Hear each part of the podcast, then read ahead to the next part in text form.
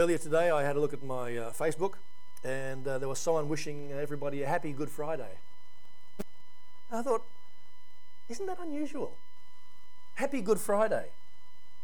We have a tendency to celebrate all sorts of things as Christians, even the death of our Saviour. I suppose in part that's because we know the end of the story. It is a happy Good Friday because Sunday's coming. Exactly, and that's the way the old preacher used to put it too. But I want to look at this a little bit different today and, and, and just understand a bit more about the suffering of Jesus. I want to understand that suffering of Jesus from the, from the perspective of the prophet Isaiah. It's incredible to think about this that, that this, this Jesus, Jesus is our creator. He's God. He was there at the beginning. He was there when we were formed. He was there when the words, worlds were made. The one who made mankind was rejected by men. He was wounded by Romans. He was pierced in his hands and his feet. And as John puts it, he came to his own people, and his own people did not receive him. Thinking, of course, of the Hebrews, the Jews. It's staggering to think that Jesus, who we now see as the most beautiful and the most lovely, was despised and rejected to such an extent. When we consider the suffering of Jesus, think of him for a moment. He's the one, he's the one who was anointed with joy above all others.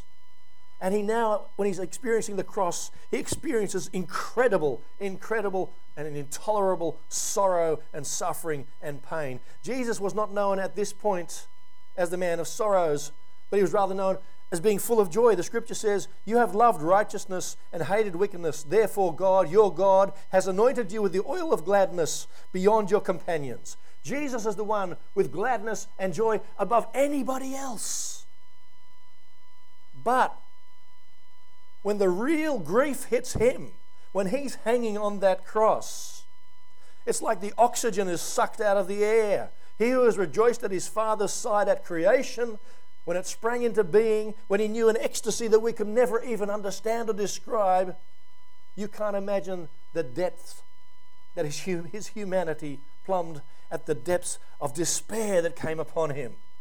Nobody could have been more depressed than Jesus when he was hanging on that cross and he became a man of sorrows, acquainted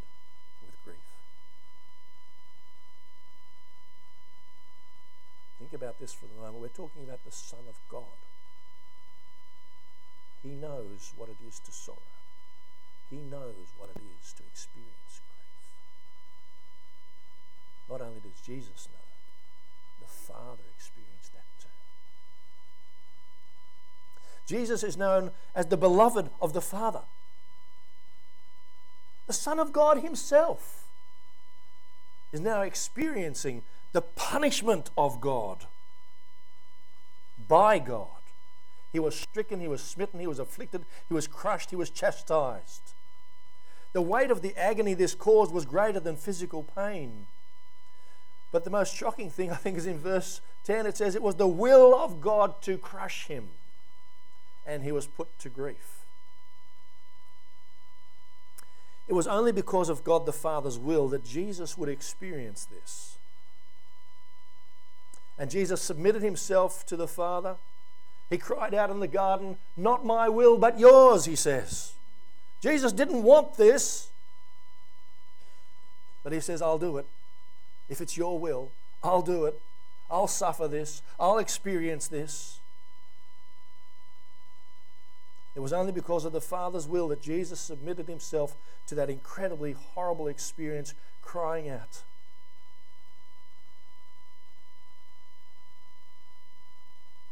It shocks me to think about this as a father, as a grandfather. I could never willingly torture or punish my children in such a way. Yes, they've known some chastisement from their dad, yes. but nothing like that. Some translations put it, it was God's pleasure to bruise him. Do we have a cruel God? That he would seek pleasure in bruising his own son? Of course not. It was the results of the cross that God took pleasure in. But he knew this was necessary. It's incredible to think that in the beginning, God created the heavens and the earth, and the Word was God, the Word was with God, talking about Jesus. This is the source of all life. The source of all life died and was buried. This is Jesus we're talking about. And the shocking thing is that for the joy that was set before him, he endured the cross, despising the shame. I tried to think about it for a. What is the joy that was set before Jesus? You know what the joy is? You are the joy that was set before Jesus. He saw you and he saw me. And because he saw that we could be saved, he despised the cross and the suffering thereof. What an incredible Jesus we have. How much he's prepared to suffer for you and for me. But this, this cross is effective for each one of us. God demonstrates his love towards us that while we were still sinners, Christ died for us. Whilst we're still sinners, do you hear it? It's not when you were a goody two shoes that, God, that Jesus died for you. No. Whilst you were still sinners, God says, I love you this much. Despite who you are and how you are and what you are. Children of Adam that each one of us are, born in sin. I like the way Rick Warren puts it. He says, Love is making your problem my problem. That's exactly what God did. God says, I make your problem my problem, and I'll solve it for you by sending my son to die on the cross in your place. The Son of God loved me and gave himself up for me, it says in Galatians. And greater love has no man than this, that he, than that he lay down his life for his friends. How's that? In the Old Testament, Abraham was a friend of God. We are God's friends also. He says, I lay down my life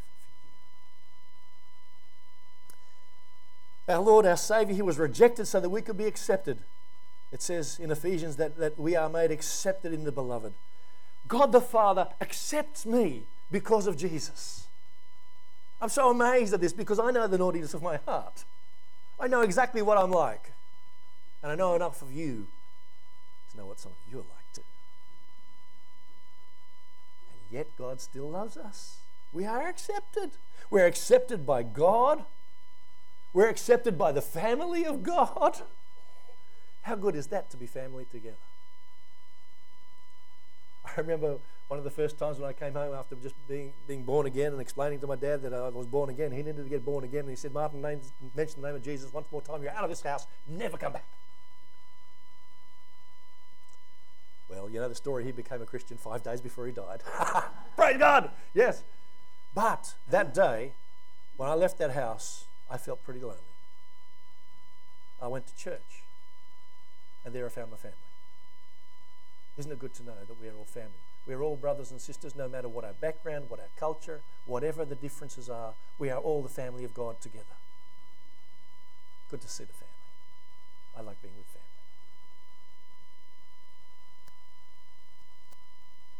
The effect of the cross is incredible because we're accepted, we become part of the family of God. And, and, and our Lord Jesus, He was sorrowful to give us joy. It says He carried our sorrows so that we could know joy unspeakable and full of glory. What's glory mean for you? I tell you what it means for me. It means for me the day when I will see Jesus face to face. When I'll have my resurrection body, when all of this will be done with and finished, and we will all be together in perfection forever. Joy unspeakable, full of glory, the glory of God. We will see that, we will experience that. You see, in the beginning, when Adam and Eve were, were, were naked in the garden, what do you think they were dressed with? Glory. Glory, that was what it was. They were dressed in glory. And we're going to be dressed with glory again one day. Praise God. That's coming because of Jesus. Thank you, Lord Jesus. And the prophet Isaiah tells us too that he was punished instead of us. He was pierced for your transgressions. He was crushed for our iniquities. The punishment that brought us peace was upon him. By his wounds we are healed. We all, like sheep, have gone astray. Each of us turned to his own way, and the Lord has laid on him the iniquity of us all.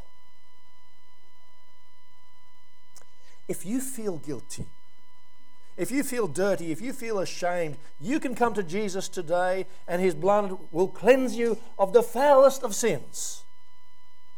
He made the one who did not know sin to be sin for us, so that we might become the righteousness of God in him.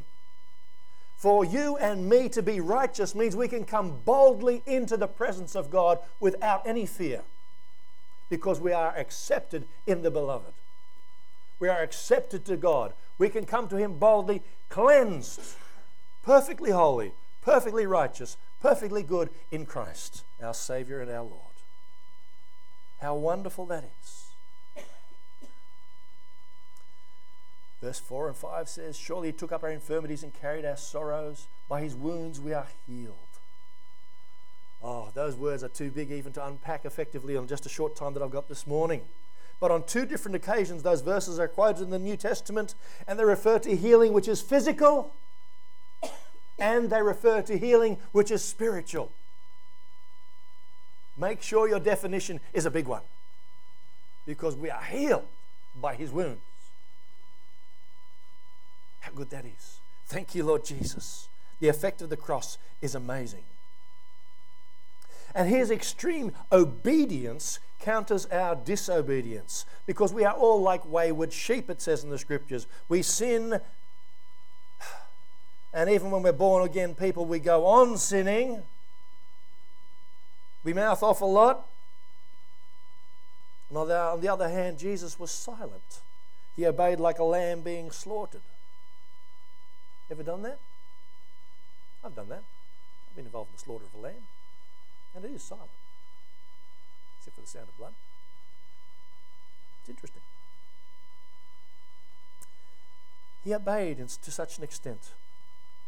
All the love and acceptance which perfect, perfect obedience could have obtained belongs to you because Jesus Christ was perfectly obedient on your behalf. I borrowed those words from Charles Spurgeon. That's great. I'm perfectly obedient in Christ. He was obedient, and God the Father looks at me with his Jesus glasses on, and he sees me as being obedient as well through Jesus. Those are the effects of the cross for each one of us. And the great wonder of it all I've always got to go to Sunday. I just can't stay on Friday. Is that death couldn't hold him down. Verses 10 to 12. The Lord's will to crush him, cause him to suffer, and though the Lord makes his life a guilt offering, he will see his offspring and prolong his days. Did Jesus have any children? Yes, us. We're his children. Now forget about all the stories that he was married, married, married to Mary Magdalene and all this sort of rot. That's not true. We are his children. We are his spiritual children. We are his offspring. He sees the results of the anguish of his soul and he is satisfied, and God blesses him.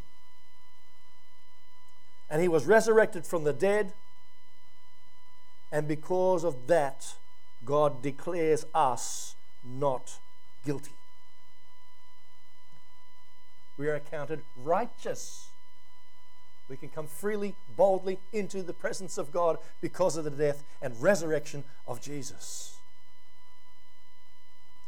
The dying Christ has purchased for us our justification, but the risen Christ will see that we get it. How good is that? You are going to be in God's presence through faith in Jesus. No wonder Desmond Tutu puts it this way. He says, The death and resurrection of Jesus Christ is proof positive that love is stronger than hate, that life is stronger than death, that laughter and joy and compassion and gentleness and truth are so much stronger than their ghastly counterparts. I like the way he put it. That man has good words. And of course, all of this, what I've told you this morning, demands a response from us. From us. It demands me from me my life, my soul, my all, everything I can give to Him. I have to give it to Him. It's a once for all decision and it's a daily sacrifice. We come back to Him each time we fall into sin. We cast ourselves at His mercy. And in doing so, we change. Sin gave us pleasure once, but now it gives us the utmost pain. And we desire to be free of it. That's because of the life, death, and resurrection of Jesus and the impact that it has on each of our lives. We live our lives now in eternal gratitude for what He has done. And we live knowing that if we confess with our mouth Jesus as Lord and believe in our heart that God raised him from the dead, we will be saved. Is it Good Friday? Yes! It's a great Friday because of all these things that I've been telling you this morning. Good Friday is indeed good, and we can celebrate. Let's pray. Father, thank you. Thank you for the suffering of Jesus. Thank you that the cross was effective for each and every one of us. And thank you that death could not hold him down. Thank you for the simplicity, Lord, of faith, that we simply need to confess with our mouth that Jesus is our Lord and believe in our heart that God has raised him from the dead. That's what you require from us, Lord. That's our part of the bargain, that's our part of the covenant. And if we do so, we will be saved. Father, I pray that we each one might be transformed by this wonderful knowledge today. To be more like Jesus, in whose name we pray today.